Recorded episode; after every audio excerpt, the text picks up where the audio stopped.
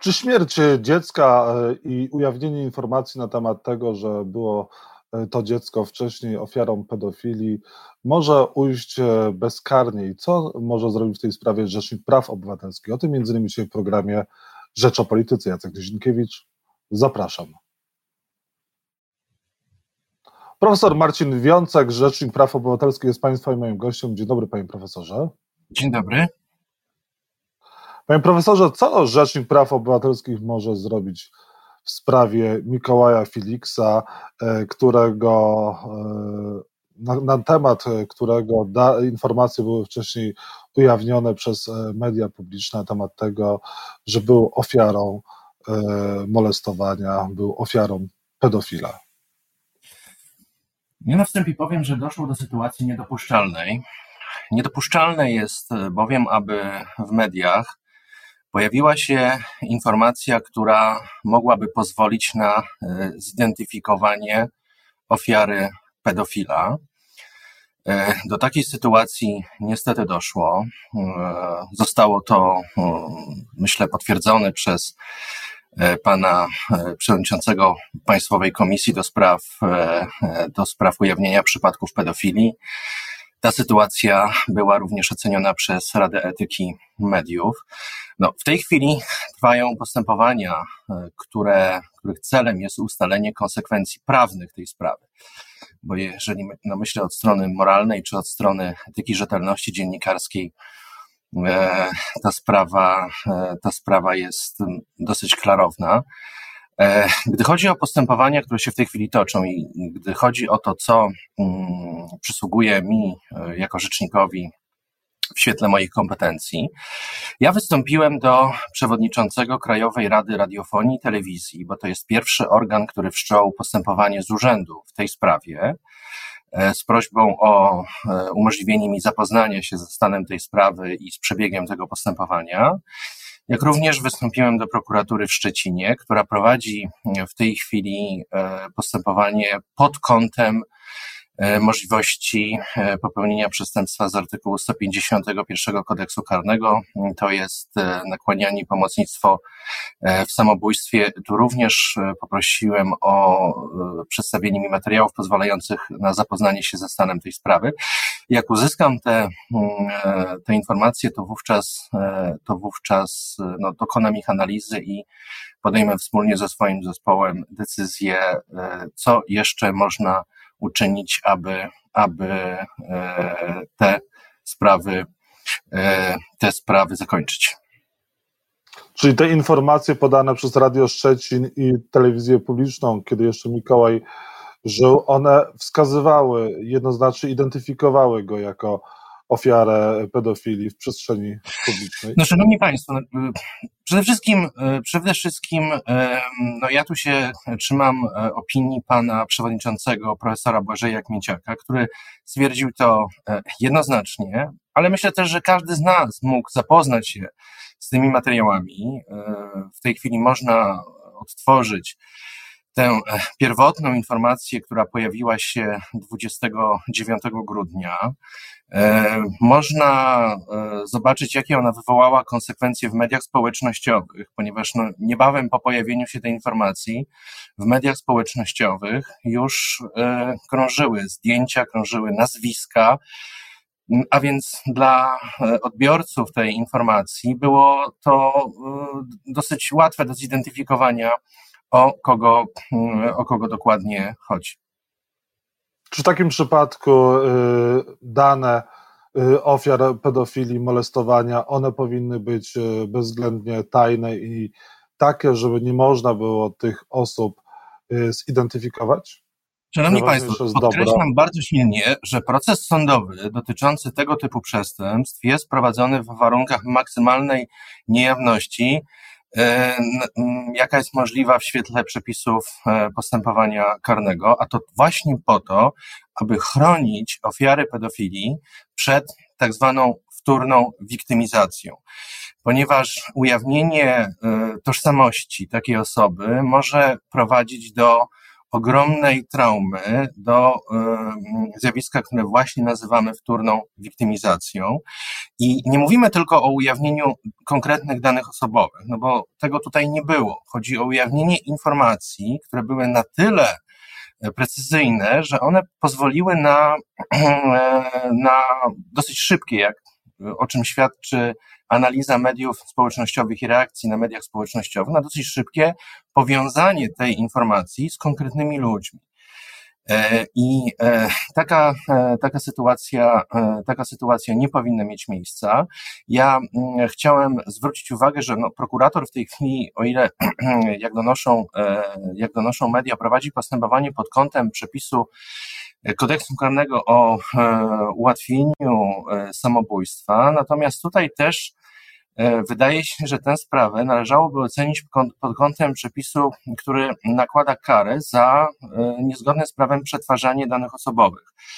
E, to jest również pewien wątek, który wydaje się, że powinien być zbadany, czy nie doszło do tego typu, do tego typu sytuacji. Znaczy, ja nie chciałbym wskazywać konkretnych osób, które mm, mogłyby być, no, czy, czy którym można by było tego typu zarzuty stawiać, nie jest to moją rolą. Natomiast po prostu w pewnym momencie doszło do, doszło do pojawienia się również danych osobowych, tak? I, i to też pod tym kątem warto by było ocenić, czy tutaj nie doszło do naruszenia przepisu również prawa karnego w tym zakresie.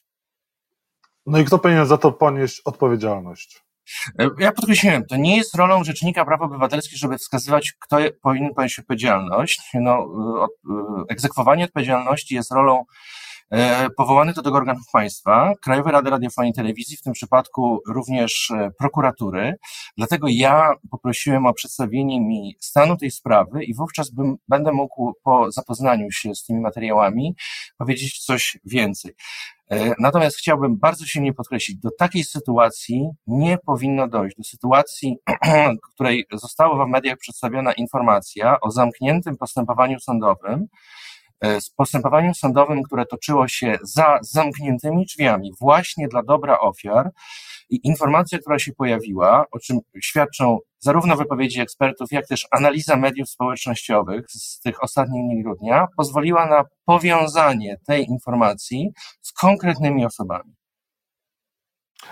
E, panie profesorze, w dniu pogrzebu chłopca na pasku w TVP Info pojawiła się informacja, cytuję, Mikołaj Felix nie żyje z powodu działań polityków Platformy Obywatelskiej i druga informacja na pasku TVP Info politycy Platformy Obywatelskiej odpowiedzialni za śmierć dziecka. Czy tak można? Szanowni Państwo, odpowiedzialność, odpowiedzialność y, za y, ten czyn, y, za, za tę dramatyczną decyzję, którą, którą podjął ten, ten chłopiec, to jest przedmiotem postępowania w prokuraturze w tej chwili. Prokuratura ma za zadanie ustalić, czy nie nastąpiły okoliczności, które mogły ułatwić, czy wręcz prowadzić do nakłonienia tego chłopca do targnięcia się na własne życie. I dlatego e, chciałbym, e, chciałbym e, podkreślić, że organy odpowiedzialne za egzekwowanie odpowiedzialności e, konkretnych osób czy konkretnych redakcji w tej sprawie prowadzą postępowania. I Myślę, że dla dobra tej sprawy warto chwilę poczekać, aż poznamy ustalenia tych organów. Dobrze, tylko panie profesorze, czy można publicznie, czy media publiczne mogą oskarżyć kogoś o śmierć, publicznie poinformować społeczeństwo, że ktoś jest winien danej śmierci, kiedy tutaj, jak pan sam powiedział, zajmują się tym odpowiednie organa, bo równie dobrze mogą napisać, że e, profesor Wiącek jest winien czyjejś śmierci, lub też ja, lub ktokolwiek z naszych widzów. W tej sprawie obserwujemy bardzo wiele oskarżeń, które padają z różnych stron, e, które są adresowane do różnych osób. E, pamiętajmy, żeby ważyć słowa, ponieważ słowa mogą uczynić wiele złego. Słowa mogą e, spowodować ogromną krzywdę na, po, stronie, po stronie drugiego człowieka, dlatego należy je ważyć. Kwestie odpowiedzialności za czyn zagrożony prawem, e, zagrożony karą, za czyn, który jest niedozwolony prawem, Takie, taką odpowiedzialność ustalają właściwe organy państwa, a więc dopóki to nie nastąpi, uważam, że należy w sposób niezwykle ostrożny wypowiadać się na temat tych kwestii. No jeżeli TVP nie wypowiada się w sposób niezwykle ostrożny i informuje społeczeństwo, wprowadzając w błąd, że ktoś jest odpowiedzialny za czyjąś śmierć, to tutaj nie narusza prawa? E, panie redaktorze, są odpowiednie organy, które taką kwestię powinny zbadać, tak? Bardzo różne informacje są podawane w mediach, emocje czasami biorą górę niestety i nie powinno mieć miejsca, nie powinno e, w takiej dramatycznym przypadku, takiej dramatycznej sytuacji, nie powinno dochodzić do takiego szafowania oskarżeniami. Tę e, sytuację należy wyjaśnić, należy wyciągnąć również wnioski na przyszłość. To jest bardzo niezwykle istotne, żeby wyciągnąć wnioski na przyszłość, żeby nie, nie doszło już nigdy do tego typu, e, do tego typu sytuacji. Panie profesorze, czy użycie Pegasusa łamie prawa obywatelskie? Moim zdaniem tak. Moim zdaniem, e, moim zdaniem użycie tego, e, tego środka, ja zapoznałem się z publicznie dostępnych informacji, na jakiej zasadzie, e, na jakiej zasadzie ta ten środek działa, to jest, e, e, szanowni państwo, oprogramowanie, które pozwala na całkowite zawładnięcie czyimś telefonem, ale nie tylko zawładnięcie czyimś telefonem, czy, czy, czyli możliwość zlustrowania życia człowieka, ale również na możliwość, możliwość wprowadzenia tam pewnych danych, pewnych informacji. Dlatego przydatność dowodowa w postępowaniu karnym materiałów pozyskanych y, przy użyciu tego oprogramowania jest moim zdaniem bardzo, y, bardzo dyskusyjna i czy nie powiedzieć wręcz, y, wręcz znikoma. Problem jest moim zdaniem w przepisach prawa. Polskie prawo ma pewne systemowe wady, gdy chodzi o działalność służb polegającą na prowadzeniu kontroli operacyjnej. Kontrola operacyjna jest bez wątpienia konieczna, konieczna dla walki z przestępczością, to nikt tego nie kwestionuje. Natomiast przepisy polskiego prawa są w tym względzie niewystarczające. Standardem, powszechnym standardem ochrony praw człowieka właśnie w związku z działalnością służb jest kontrola sądu e, nad e, możliwością pozyskiwania danych właśnie w tego typu formach. Ta kontrola sądu w Polsce, ona istnieje, ale ona ma charakter wyłącznie formalny. Ja mówię to bez, e, bez cienia przesady, ma charakter wyłącznie formalny, ponieważ jak się okazuje, sądy często nie wiedzą, kto jest posiadaczem telefonu, e, który, e, czy, czy, czy, innego narzędzia, na, które, na którego inwigilacje wyrażają zgodę. Sądy nie wiedzą również, czy do zastosowania kontroli operacyjnej będą używane oprogramowania szpiegowskie takie jak Pegasus. E, I to jest e, świadectwo pewnej ogromnej luki, jaka jest w naszym prawie. Co więcej, chciałbym też, mm, chciałbym też zwrócić uwagę na to, że każdy człowiek powinien móc mieć prawo do tego, żeby w pewnym momencie dowiedzieć się, czy i z jakich powodów był inwigilowany przez służby. W tej chwili e, e, e, prawo nie daje tego typu gwarancji. Taka gwarancja jest wówczas, gdy na podstawie materiałów pozyskanych przez służby dojdzie do przygotowania i wniesienia aktu oskarżenia w sprawie karnej. Ale jeżeli materiały pozyskane przez służby nie dadzą podstaw do wniesienia aktu oskarżenia, to wówczas to te, te informacje mm, nie są ujawniane. Taki człowiek może do końca życia nie dowiedzieć się, że był obiektem wigilacji z jakich powodów. Taki, e, taki stan prawny jest nie do pogodzenia ze współczesnymi standardami ochrony praw człowieka w państwie demokratycznym. No też nie ma tutaj odpowiedzialności za włamanie się na telefon e, Krzysztofa Brejzy, senatora, e, no i publikowano jego prywatne i też zmanipulowane, jak się dowiedzieliśmy, SMS-y w TVP. Czy to też tak może funkcjonować? Czy tutaj powinno dojść do odpowiedzialności? E, jak już przed chwilą wspomniałem, każdy, każdy przypadek inwigilowania człowieka powinien być potwierdzony zgodą sądu I to przede wszystkim należy ustalić. Poza tym druga sprawa, wskazywałem też wcześniej, że Pegasus działa na takiej zasadzie, iż on pozwala nie tylko na pozyskanie informacji, uzyskanie kontroli nad smartfonem, ale również właśnie mamy tutaj tego typu podejrzenie, że nastąpiła taka sytuacja na zaimplementowanie pewnych danych do, e, do e, takiego smartfona, co jest, co jest bezwzględnie niedopuszczalne. Jeżeli taka sytuacja miała miejsce, to e, osoby odpowiedzialne za jej, za jej spowodowanie powinny być również E, być również pociągnięte do, odpowiedniej, do odpowiedzialności przed właściwymi, przed właściwymi organami.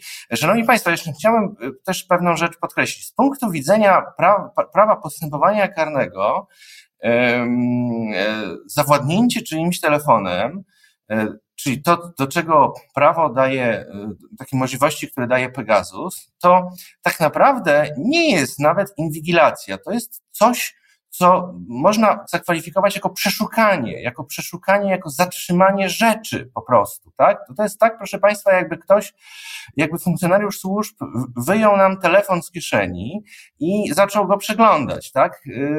Punktu widzenia prywatności człowieka to jest bardzo zbliżona sytuacja do, do właśnie takiej sytuacji, tak? Kiedy funkcjonariusz e, po prostu prosi nas o przedstawienie telefonu i, i, e, i zaczyna go przeszukiwać. A taka sytuacja to nie jest w świetle polskiej procedury karnej inwigilacja czy czynności operacyjno-rozpoznawcze, tylko to jest po prostu przeszukanie, zatrzymanie rzeczy, które podlega innym przepisom e, postępowania karnego, gdzie y, jest, y, gdzie są, myślę, silniejsze znacznie gwarancje ochrony sądowej. Więc ta sprawa też, y, ta, znaczy ja nie mówię o konkretnej tej sprawie, w ogóle używanie oprogramowania szpiegowskiego wymaga naprawdę przyjrzenia się temu od strony legislacyjnej, ponieważ obecnie obowiązujące prawo w moim przekonaniu nie pozwala na stosowanie tego typu oprogramowania w procedurze E, czynności operacyjno-rozpoznawczych. Profesor Marcin Wiącek, Rzecznik Praw Obywatelskich był Państwa i moim gościem. Wiele tematów jeszcze mieliśmy do omówienia, ale to przy następnej okazji. Bardzo dziękuję Panie Profesorze za rozmowę. Dobrego dnia. Do widzenia, dziękuję.